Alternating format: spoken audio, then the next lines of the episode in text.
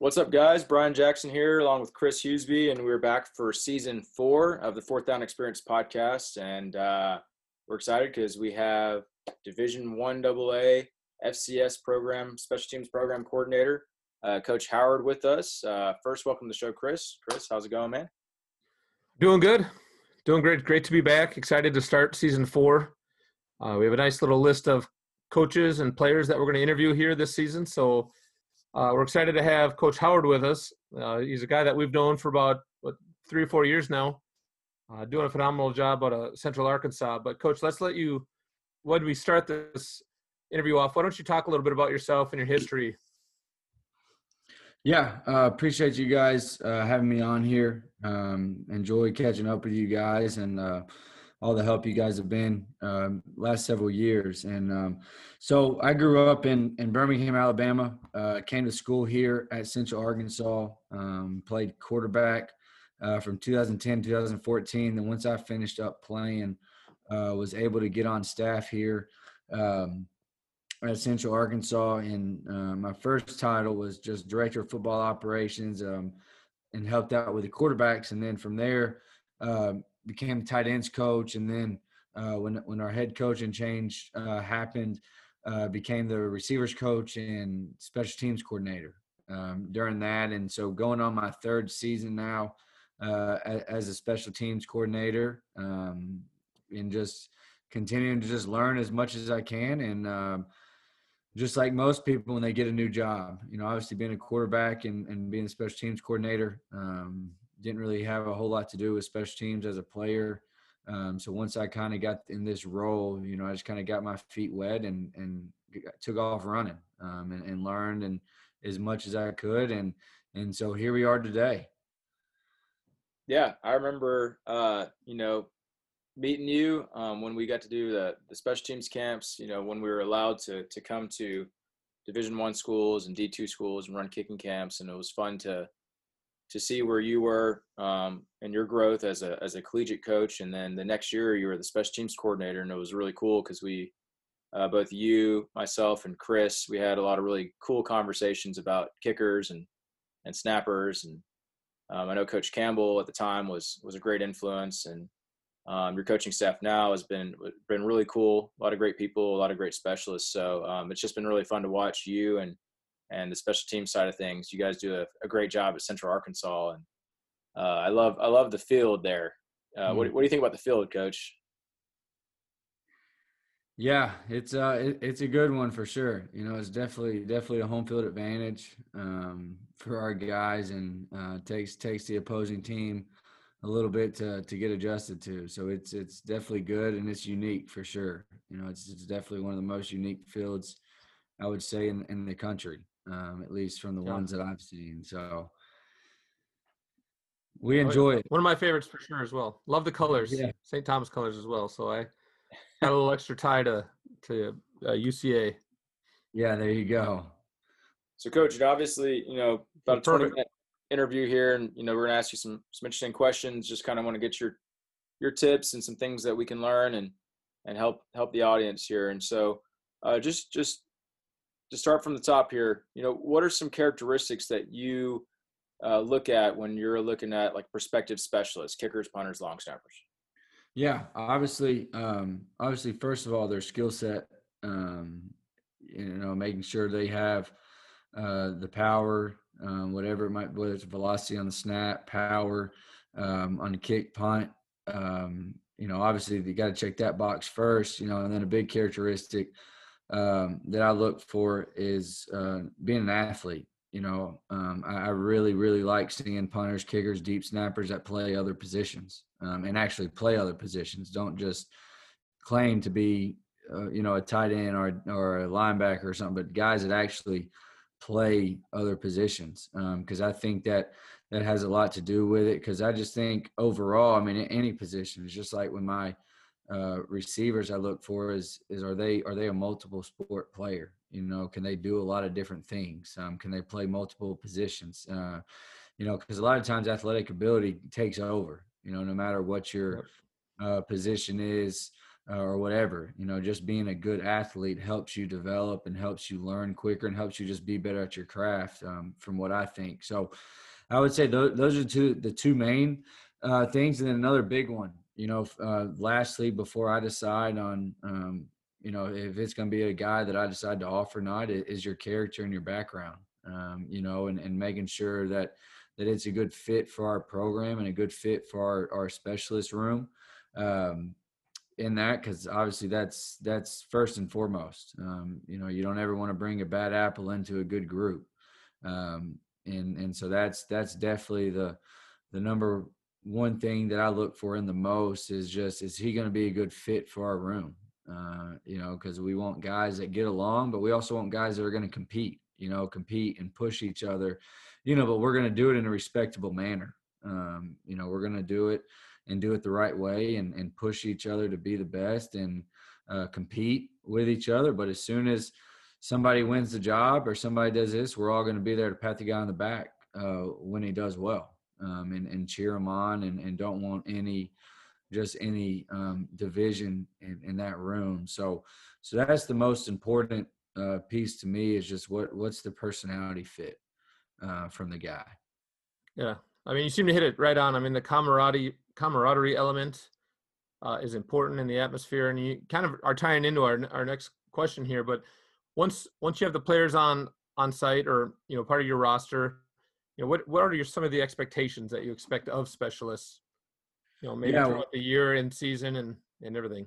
Yeah, absolutely. You know, first and foremost, you know, I tell my guys don't expect to get treated any differently because you're a specialist. Um, you know, and that goes in the weight room, out of practice, whatever. I mean, you're part of this team. You're going to be asked to do what everybody else does, um, and you're going to be expected to perform at a high level, just like everybody else. Um, you know, and that's kind of a new thing.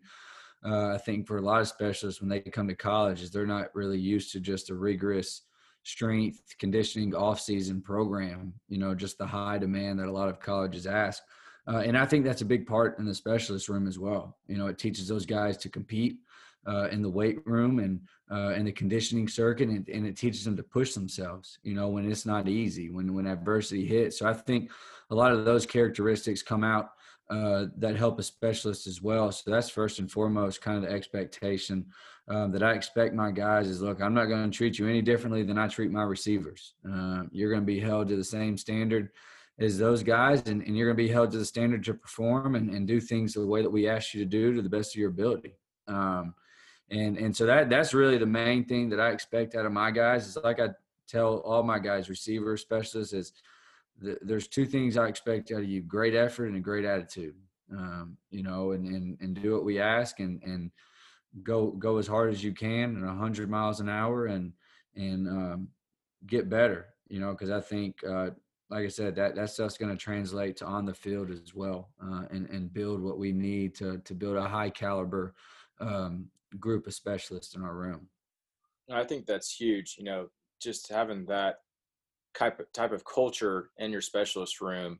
Uh, I, I, love hearing all that stuff because I would have loved to have that like 17, 18 years ago when I was playing. Like, you know, we had a, a coach tagged to us, but we didn't really necessarily have like a position room or like when you talk about like your room and your culture and, and that, like, I'm kind of jealous hearing that. I wish I would have had mm-hmm. that. So I think guys don't even realize like now you have like coaches and it's not just like you don't know anything you you know things you know especially playing quarterback you know holding and all that stuff and, and punting but like you've been around so many great head coaches and special teams coordinators and kicking coaches and snapping coaches like you're doing a phenomenal job. Um, just out of curiosity like division one division two division three football in general like expectations coach like um, operation time for field goal operations and punt operations like at the college level what are some good benchmarks so that way these kids know when they're listening? Yeah um, you know field goal wise um, we're uh, we're not your traditional seven yards back we're eight yards like most nfl teams that you see um, eight yards back. And so our our op time on on field goal um, is we want uh, a one two a one two five at most you know, really, really pushing for that one, two, three range um, overall, you know, and so that's what we're shooting for, um, you know, and you know, just field goal. I mean, you guys know field goal is kind of hard to tell that snapper what time you want on a field goal snap because it just happens so quick. But the the big thing with uh, the snapper on on field goals is we want that thing right over the spot. You know, wherever that holder puts his spot at, that's where we that's where we need that football. We don't because for that kicker to to go when that ball is snapped and that and that ball moves and it just to time up perfect is that snap's got to be in the spot that that thing's got to be held. Uh, and so that's the big thing as far as field goal um, that we look for on on for the snapper's sake is we want that ball right over the hold um, wherever that that hold is at that that holder has um, that's where we want the ball and then the, and then the kicker his job is you know he he's not he's got to trust the holder um, you know as soon as those holders hands go up that that kicker's got to go you know, and and he's not stopping. He he's got to trust that um, the holder's going to get it in the right spot, and and and his job is to stay on his track and and put it through. You know, and I think that's a lot of, um, especially kickers coming from the high school. They don't trust the holders right away in college uh, for whatever reason, whether their holder in high school was suspect um, or their snapper was was suspect. You know, that's the biggest thing uh, for the kickers is we they have to trust the snapper and the holder to do their job, um, just like they're trusting the kicker to do his job. Um, and, and it's just kind of working like a machine. And so, so that's kind of our field goal expectations. And then punt, um, you know, punt expectations, we're 2 0 op time, you know, so our, our punt for my punters, um, I mean, my snappers is I want at least, you know, 0.8 is, is what everybody says, but I'm more of about a 0.78 uh, 0.77, 0.78 from the punter. Um, you know, and so now that gives the the I mean the deep snapper, and then the punter he's he's a, a 1.2 or lower um, catch the foot time uh, is what he he has to get to. Uh, you know, because at at the Division One level for sure. Um, you know, if you're anything over a 2-0, then then you're flirting with getting that thing blocked. Um, you know, and, and that's the biggest thing that our punters – have to understand in our protection is there's a guy that's going to be rushing and he's the punter's man. I mean, he's the op guy. If he blocks it, it's because our op time's too slow. It's not because of protection breakdown. It's op time specifically. Um, and and so so our punters are aware of that. They know that. Um, you know, and then we ask to do different types of punts um, that we ask our guys to do. And so those snappers, they got to understand where they cannot miss at on on those punts. You know, if we're going a, a rugby punt to the right, then our deep snapper knows I can't miss left. You know, I can't make that punter have to step left before he goes right because now he he gets out of his protection um, safeguard and, and, a ball can be blocked. Or and, and same thing when we go our directional punt. You know, if he's if he's puts that ball opposite of where we're trying to get to, it makes it it makes it tough for that punter. Um, puts a lot of stress on that punter to get back in um, in his line that he needs to for protection. And so I think that's one thing a lot of um, deep snappers and coming out of high school into college, they don't fully understand that. Um, part of it just how precise that you have to be with your punts.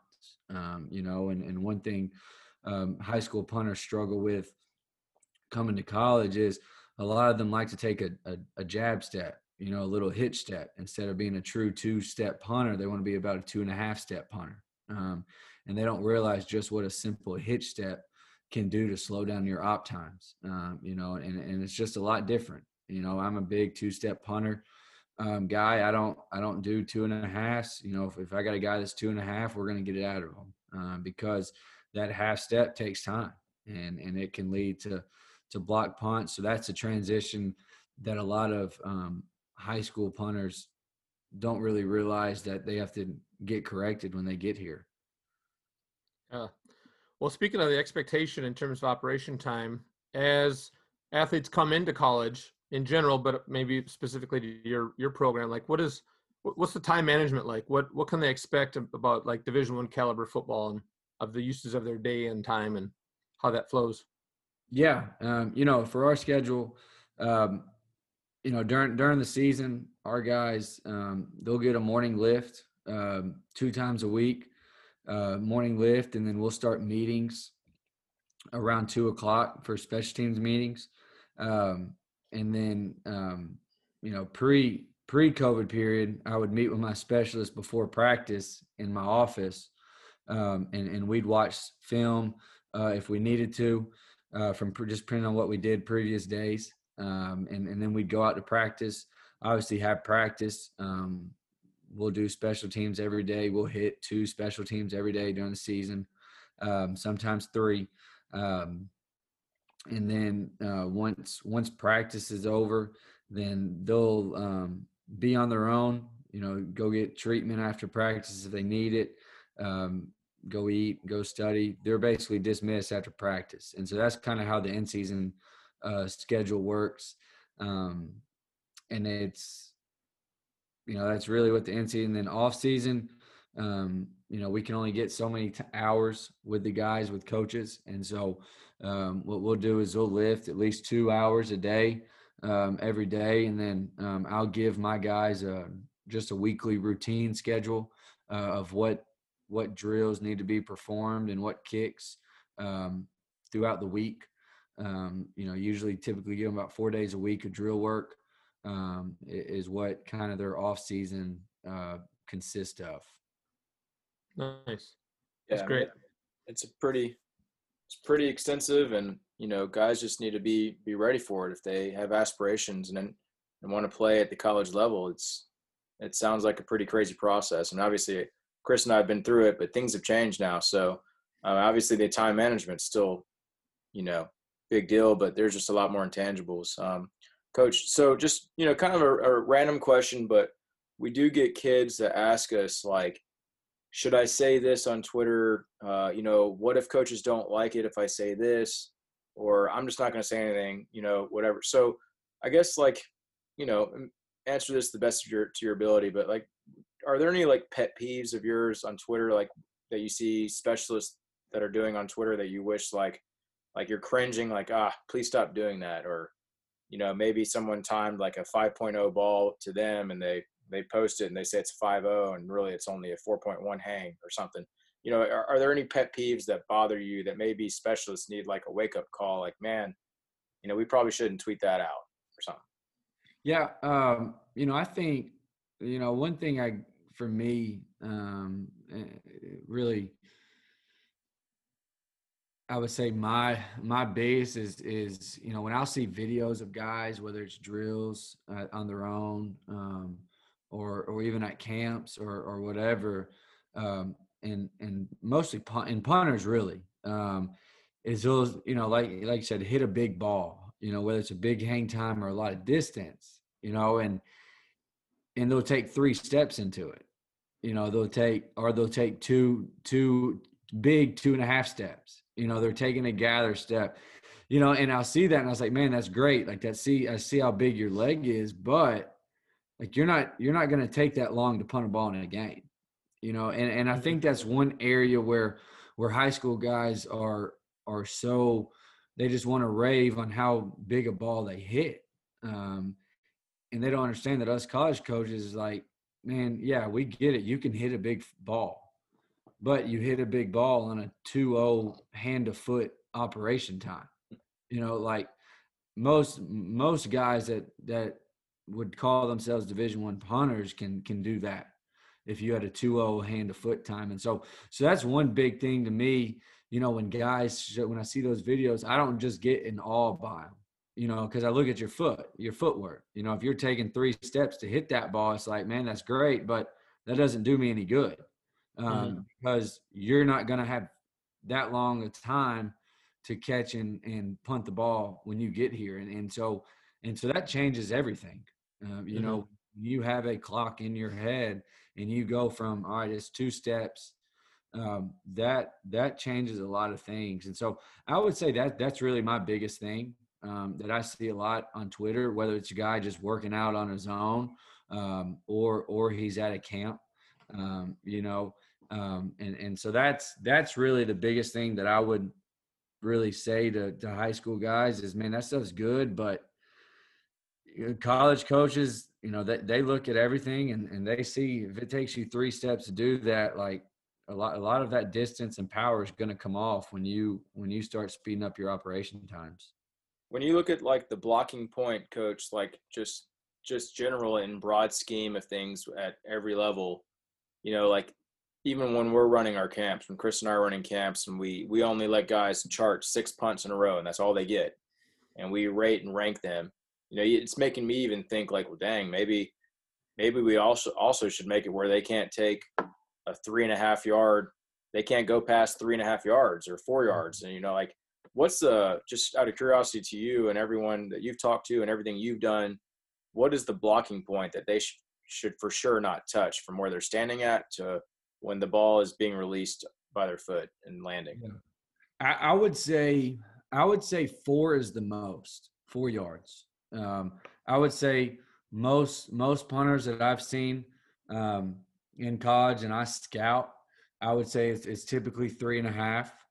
Um, but I would say I would say four is the most. You know, when I give my punt return team a block point to run at, uh, a lot of times I find myself telling them aim ten yards, ten yards from the line of scrimmage um, and and run to that spot. You know, it's either ten or eleven. You know, rarely do I say twelve.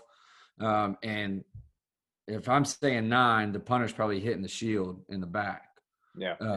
anyways. Uh, Mhm. On that, so I would say I would say four at most. Yeah, that may be something, Chris, that we want to consider, like, you know, letting guys know when they're warm up, you know, hey, if if you're releasing the ball at contact at four yards, you know, you're gonna get a uh, you know, 0.50 tenth penalty or or something like that, you know. Mhm. Just a thought. Yeah. Because that, you know, we don't want to put out ratings and rankings off guys that are taking six yard six yard progression, which I mean we don't see six yards, but I mean we have seen we we've seen guys that take a full five yard three step. Sometimes four steps too. Yeah. and uh, you know, and just so you know, coach, and everyone that's listening, like we don't want to mess with the guys when they come to the camp before they chart. But you know, we we chart them, we film them, and then right after that, we tell them, "Hey, dude, like that took you 2.5 seconds just to catch the ball and punt it."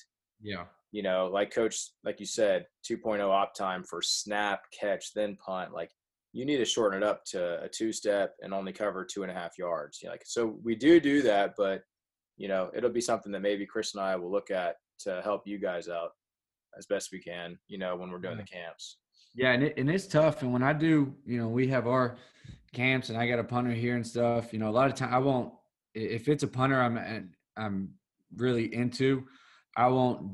I won't do the full op time because I won't let the deep snapper mess it up. I'll just do hand to foot time. Um, if it's a guy, and a lot of times when I do film, uh, you know, just because a lot of these punters have bad deep snappers, and it's hard to get an op time, and so obviously I'll watch their steps but on film i'll get their hand to foot time uh, on film um, and and get an idea of of what their hand to foot time is and you know because that'll help me understand all right this guy's operation is, is is doable or this guy's operation is just way too slow to where i don't even want to risk you know having them speed it up Yeah. Uh, but speak, you know, speaking of the the pet peeves and things like that, you know, a question that we feel quite a bit from kids is like, you know, I think they just get nervous talking to college coaches a little bit, and sometimes they're just afraid to ask certain questions. And then there's certain questions that Brian and I say like, hey, make sure you ask this.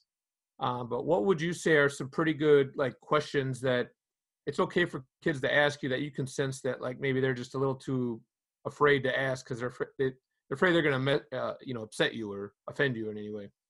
Yeah What, what can I ask? For sure. Um, you know, I think I think it's really important, especially when we talk about specialists, uh, just because so many so many people out there. Um, it, it it's typically walk on spots, uh, you know, and and you got the preferred walk on deal that gets thrown around a lot. Um, and as far that, and, and every school has a different definition of what a preferred walk on spot is. Um, you know, I wouldn't say uh, there's a universal definition of preferred walk on. You know, it, it's kind of each school's interpretation of it, and and what they want to say um, to it. And so, you know, I think it's important that schools um, say what a preferred walk-on spot is for them. Um, you know, and and that's one thing I try to uh, echo to to the guys that I offer it to is, is explain to them exactly what a preferred walk-on is for us, um, because what we say is a preferred walk-on and what the school down the street says a preferred walk-on could be two different things.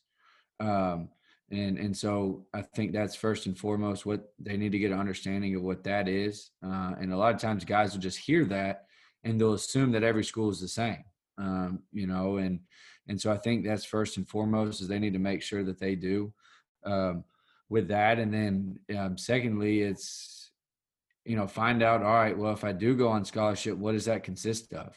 You know, obviously the FBS level um, will will be all full rides because that's what they do. You know, FCS level can give some full rides, and they can also split up scholarships, just like the D two level. Um, so I think it's important for them to ask them that, and not only ask the coach what the scholarship would be for a specialist, but ask the coach what their other specialists are on. Um, you know, because if the coach says, "Oh, well, you're going to be on a full ride," but all the other specialists are on a half scholarship, well, what what's to think that you're going to be on a full ride? Um, you know, when all the other guys are on halves. And so, so I think that a good thing too, um, just for them to to know what what that would consist of um, as well. And so I think, and then and then it's you know when you're talking about a walk on spot, like coach, what is the chances of I me actually getting put on? You know, some some programs don't award walk on scholarships. Uh, now we're a program that that does. I mean, our we have testament to that um, up and down our roster, specialists or non-specialists. But there are some programs that just won't, you know, and and so it's important for for those players to understand that and at least ask the question. I mean, you know, you don't know what type of answer the coach is going to give you, but at least they can ask it um, and and and know that the question was asked for their for their education purposes um, on that because it, it, you know when you're talking about guys going to be walk-ons, you know, it's and you go into a situation that's not what you thought it was, you know, and now you're talking about a wasted year of your of your time um, that you could have been elsewhere trying to get a spot um, and, and, everything. And so that would be kind of my main things that I think would be important for um, kids to ask is really just figure out exactly what what everything entails. You know, know how many kickers are on the roster, know how many snappers, punters. I mean, you, you need to know that. Um, and and know just every little detail about it and um, and just get an understanding of what's actually being told to you is the biggest thing. I think a lot of times in recruiting, um, and this is all positions, but guys hear something and they just assume, and and to where the coach and the player is not on the same page because the player's assuming something and the coach is assuming something completely different. Um, on that. And so it's just good to just have an understanding of, of what a coach is actually telling you and, and, and not assuming that what every coach says is the exact same thing and means the exact same thing for his school. Um, yeah. Because every every coach is at a different program and a different spot, and every school does things differently. I got a question on Twitter DMs, and I'm sure that you guys get you get hit up all the time. But a, a kid always asks us like, "Hey, uh, I sent a DM and he, he hasn't he hasn't looked at it. He hasn't responded in a week or a month or whatever like in their eyes like what should they think or do if they're like super interested in your program or is it a sign that you guys just aren't interested or it's just not the right time? Because sometimes we tell kids like all right well they're probably busy. Um, yeah. just keep sending film and eventually they're going to see it. But like in your eyes like what is that what's your vantage point when you see like dms come through and and all that type of stuff? Yeah i would definitely say uh, continue just to shoot it at them uh, you know, I know for me, I mean, I mean, just right here, since we've had this conversation, you know, I think I've had like eight people message me, you know, just, just within this, however long we've been, we've been speaking, um, you know, and so, um, that's why it's just it's just big just to keep doing it. I mean, coaches might respond, they might not. It might take them a week to respond. You know, I know sometimes I'm on it takes me a week to respond um, to some guys, and it's just you get just so bombarded with that. Plus, you're just in the in the daily grind of the season, um, especially at your lower schools that don't have the manpower to stay in touch with these guys uh, as much. You know, I mean, I, am in my office every day trying to game plan, trying to win a game on Saturday. Um, you know, and so I'm gonna get to my DM messages on Twitter when I can. you know, I'm not gonna make that the first priority because I got to figure out how to score touchdowns and not get kicks blocked um, for the game on Saturday. You know, um, and and so so just continue to message and like you said, continue to send video. Um, and and eventually, you know, hopefully the coach will get back to you. Uh, but don't. I would say if you're interested in them, don't ever give up. Don't ever give up until the coach just says, you know what, man, uh, you know, just don't think don't think you'd be a fit for us, and um, and, until you get told no. Perfect. Yeah, and that, that's what we tell kids. You know, is like you want to be persistent and you want to be proactive, but you know, like like I, I tell kids all the time, like I'm 35. You know, the three of us are, are very similar in age, but like, you know, it 2003 grad. If I had Twitter in 2000, 2001, 2002, I would I tell people at every camp, I would probably be the most annoying kid on Twitter as far as like contacting coaches because I think I would still have the same thought process in mind is that I'm just going to keep asking every coach until I finally get like a response and yeah you know I may have maybe when I was 16, 17, I may have been more defensive personally on, you know, well, this coach doesn't like me. But like, I still think I would have been just persistent. But we tell kids too, like, there is a such thing as being annoying. So please, like, find a happy medium, like, contact coaches, but don't message them every single day expecting to get an answer. Maybe give it four or five days. Yeah. Because they're busy as heck and they get 300 400 messages like yourself like you know every day or every other day. And i mean goodness like the recruiting coordinator and the you know quarterbacks coach i mean the head coach like you guys get so many messages. Uh, we even tell we even tell kids maybe you know set an alarm for like 5 a.m and send a message to try to get back at the top of the feed on a coach's dm or or maybe even at midnight or something um, but also we would tell kids to to ask an open-ended question that will help you too like hey coach instead of saying check out my highlight exclamation point which is like an automated Hudl message mm. but just say like hey coach howard congrats on the on the win last night against you know incarnate word or, or whoever right or Samford or whoever and just say then say like what do you think i could do better from my film if you have a chance to check it out because you know we tell guys like if you're sitting there hyping yourself up to college coaches that's not that's not really attracted to them like maybe give them a chance to give you some critique and feedback and even if they don't recruit you you just got division one division two division three level feedback from a coach. I guess my question to you is is like is there anything that we can improve on that kind of feedback to kids? Yeah it, it uh, yeah i would definitely say what you said is, is good um, okay. you know just eh, don't know if it's an everyday ordeal uh, obviously unless you're in a conversation with the coach but you know, if you hadn't heard from the coach, don't don't I would say don't message them the next day, um, you know, or just later that day. You know, give it give it a day or two, um, hit them up again, and um, you know that's that's good.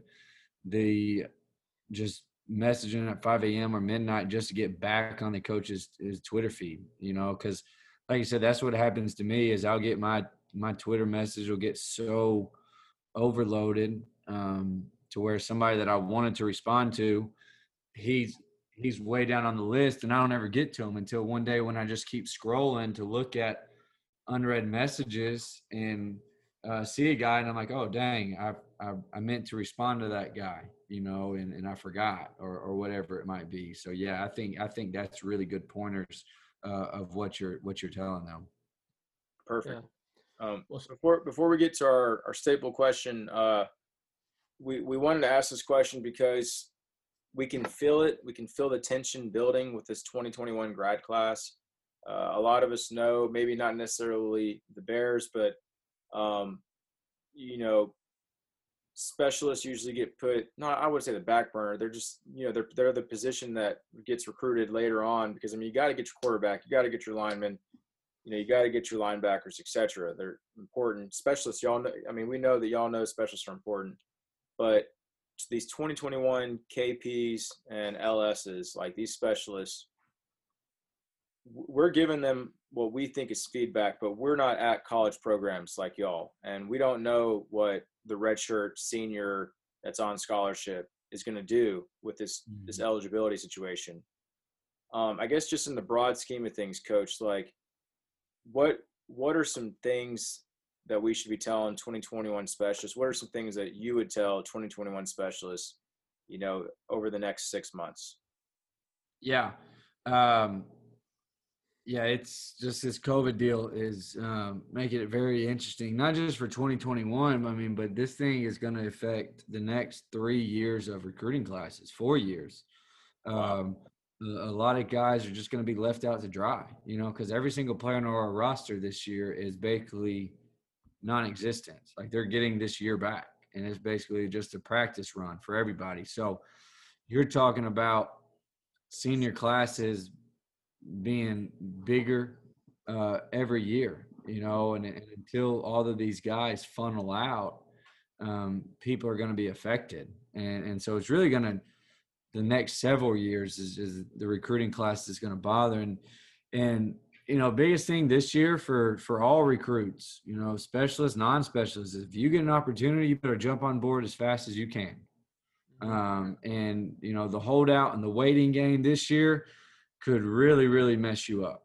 Uh, and and that's the that's the biggest thing. And i know typically years past the the mo is all right let me hold out as long as i can and a bigger school will come in you know and and that's great. And, and if you want to go that route this year then go for it. But it's it's it's risky um, because there's not as many spots open this year as there are every year. And so those those spots that a lot of people put all their marbles in, there's not as many of them as there has been. And and so that's my just advice to to all recruits is you get a you get something that you want, especially a specialist. If you get a, a scholarship offer, you better jump on that. Um, you know, and uh, it might not be your number one choice, but if it's a good enough choice for you, then then I would I would definitely jump on that and and not hold out because if you hold out, your only choice that you had might be gone, and now you might be back in finding a walk on spot somewhere. Um, you know, and I think for the walk on guys um, and, and, all specialists, whether you have film or not this year. Um, I think it's good that you guys are doing camps and stuff because um, that's a way for these high school kids that aren't playing um, to be able to stay relevant um, stay relevant with just being able to see stuff. Now, obviously, you can't ever you can't replace game film. Uh, you know that that that is the number one evaluator. Uh, what are you going to do when the lights are on? Um, but it's big that you guys are are, are able to do these camps um, and get that, and, and, that way coaches like us can call you guys since we can't get out and see these kids. Uh, you know, we can't see them kick in person this year during the season. We can't we can't evaluate um, just seeing them in person in general, you know, just being able to size them up or, you know, see athletic ability or whatever the things that we need to see from a from a tangible side of it.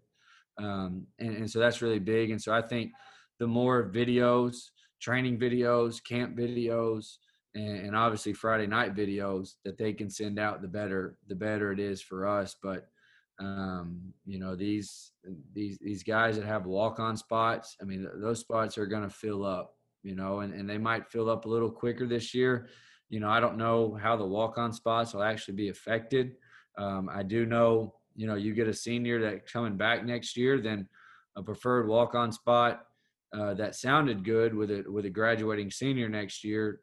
Well, now that guy's got, you know, a whole nother year to play. So does that walk on spot really sound as good now um, as it did? So it's um, it's a unique year. Uh, and it's not just going to be this year. I think a lot of people just think this year's class is going to be affected by it, and, and it's really not. I mean, it's going to be, shoot, I wouldn't be shocked. 2024 is affected by it, um, just because the numbers game got put on hold for for a whole year. And yeah, the schools that are able to afford more scholarships will do it, but you know that's that's a rare that that's a small percentage of schools that are going to be able to give out more scholarships here. Um, I'm just curious with that too. Uh, do you feel that NCAA is going to allow for larger rosters, or are they going to just say, well, you just don't have as many scholarship spots now because there's they're still allocated to the seniors that are returning? Like, well, as far as, you see just a, a big pile of walk-on opportunities now. Well, as far as my understanding goes, the um, and, and the NCAA has only spoken on next year. Uh, which I don't I, I don't see how it, it, has got to go past next year. Um, is they're basically your seniors next year do not count for scholarship numbers. So, you know, if you had 30 something scholarship seniors this year, that's that's 30 scholarships that don't count next year, you know, and so you can still technically go out and sign 30 30 guys. Um, so now you're talking about next year, you know, you had you had 85 scholarships or however many it is, whatever division you are, and now you got 30 incoming freshman scholarships coming in. Um, you know, but that's if a school can afford that. You know, if a school can actually afford to pay for 30 more scholarships on on top of what they're already given. And so NCAA hasn't come out and said during a game this many people can can dress. Now I think that's where they got to go because you're going to have a competitive uh, disadvantage. Of you know, you got school that that can afford 30 extra scholarships playing a school that can't afford any extra scholarships. Well, now you're going to have a team with 110 people on the roster on scholarship playing a team with 85 on the roster in scholarship. You know, and so it's it it kind of gets a disadvantage, but that's that's what the NCAA has said moving forward is is basically your seniors do not count next year. Have you heard anything about uh like a a, a one time like free transfer? Like people can just transfer if the, a guy can transfer and not get penalized or anything. Is that like accurate? Uh, we didn't get any kind of justification on that or not. Yeah, it's a it's a proposal that they're um, putting on the table, um, and and that's as that's as much as that. They haven't voted yes or no on it, um, but it is it is a proposal. At some point, they will they'll vote on it. Now, when I have no idea, um, but that is that's a proposal that's out there um, that that people are trying to get passed. If that if that does get passed, obviously it's a complete assumption, uh, so it's not accurate at all. But if, if if it does get passed, how what would what would things look like then? I don't know.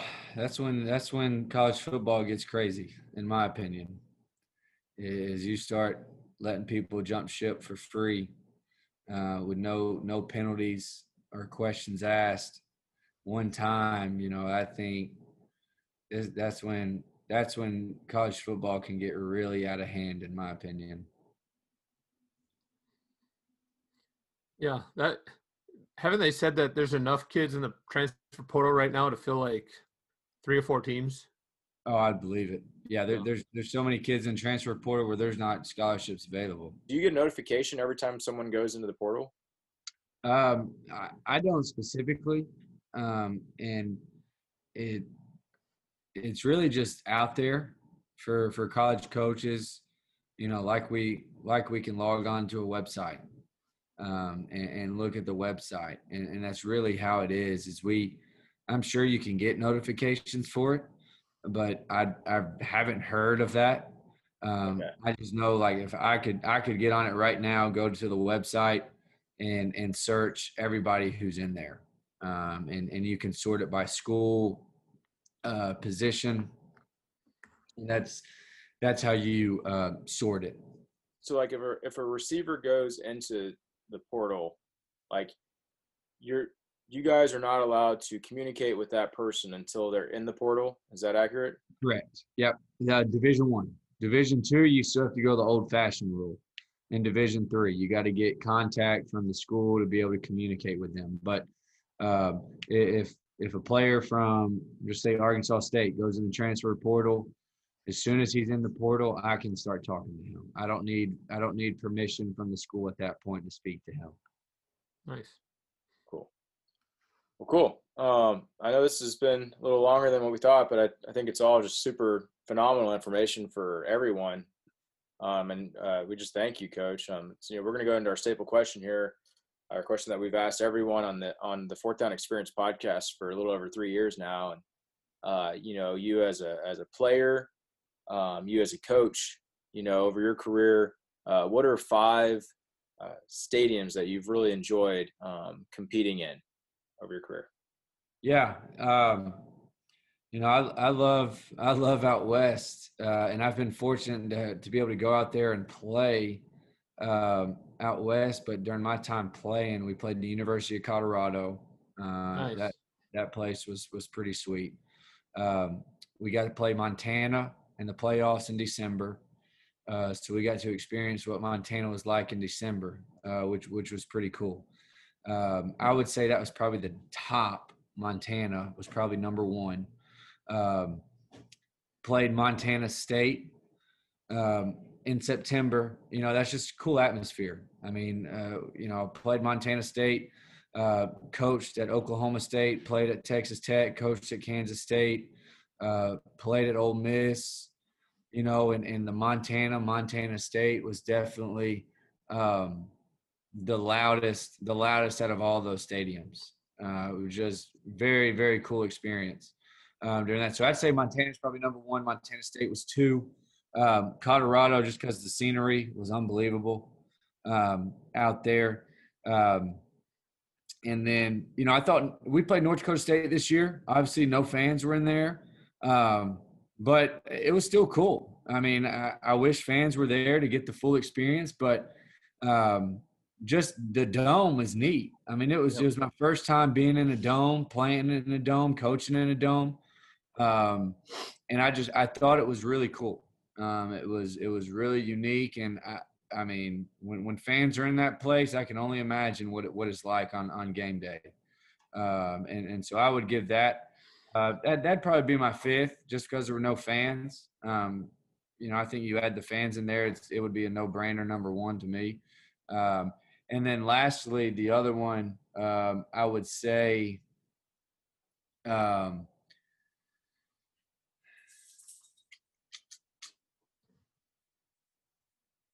I'd say Hawaii, but that's just because the vacation part of it, the destination place. Uh, but no, Georgia Southern. We played Georgia Southern in the playoffs one year, um, and when they're division, when they're FCS, uh, and, and and that place, you could just feel the tradition uh, that they had, and just the success that they've had um, through the years. And so, um, I, I would I would say those are my five, and then with the bonus of of Hawaii.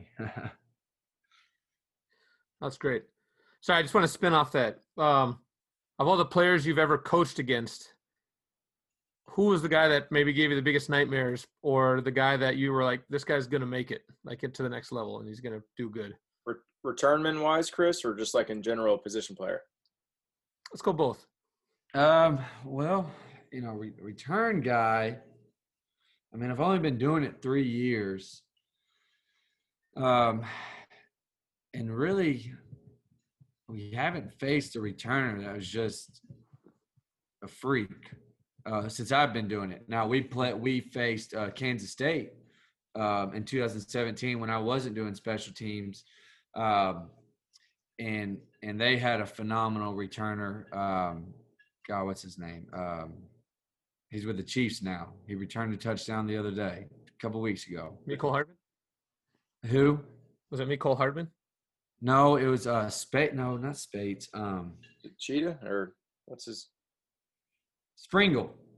Okay. Pring- Yeah, Pringle from Kansas State. Um, he was he he was a really good kick returner. And like I said, I wasn't doing special teams then, but he returned one versus us um, for a touchdown, and and he was he was he was special. Um, you know, and and player wise, um, let me think who.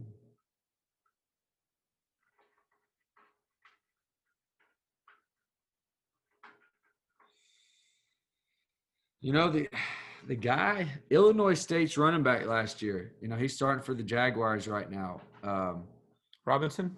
yeah, Robinson. Yeah, he's Um, doing pretty good.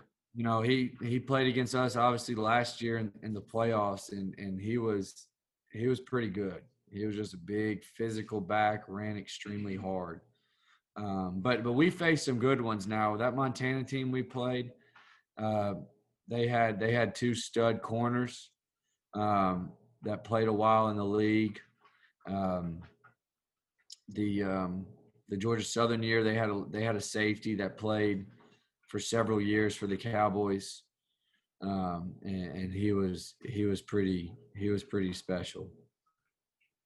That's There good. go, that- I was I, I liked hearing all the the um Big Sky Country type uh, Oh. places that you that you listed. That was kind of cool. Oh, like I said, I love it out west, and I was it was awesome to be able to experience that. Um, you know, and and that's that was really cool. Just going out to my and we went out to we've been out to Eastern Washington, um, so I've been out there. You know, that place was pretty cool, but it, it's not comparable to the others.